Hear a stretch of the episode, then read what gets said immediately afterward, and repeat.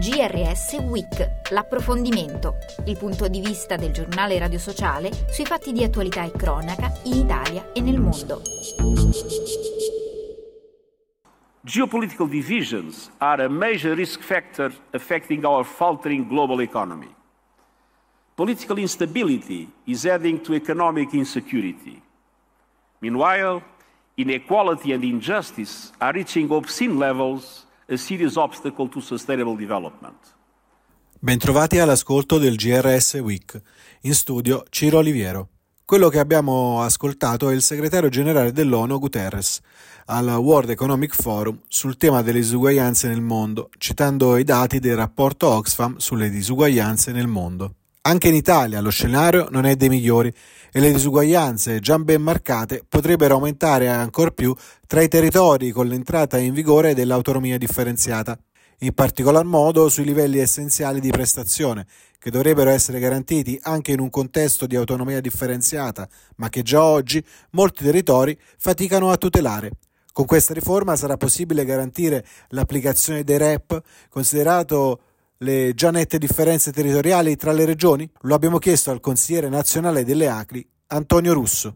Ebbene, non siamo affatto certi che l'autonomia differenziata garantirà l'applicazione dei livelli essenziali delle prestazioni nel nostro Paese.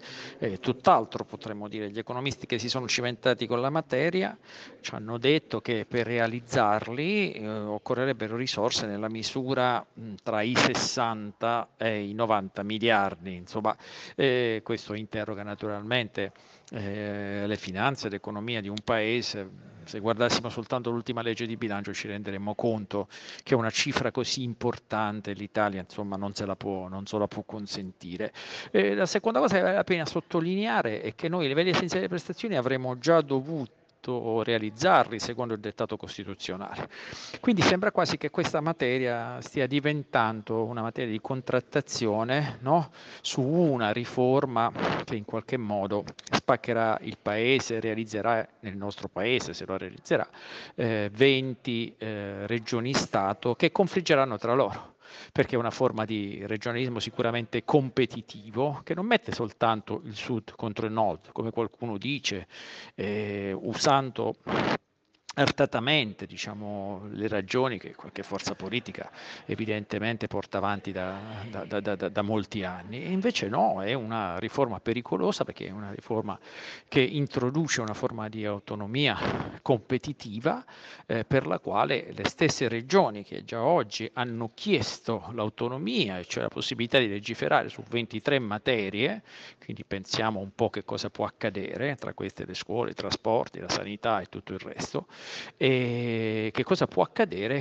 in un paese in cui eh, sostanzialmente eh, una riforma di questo tipo eh, vedrà eh, diviso, assolutamente diviso. Ecco, eh, noi riteniamo eh, che questa deriva vada assolutamente scongiurata.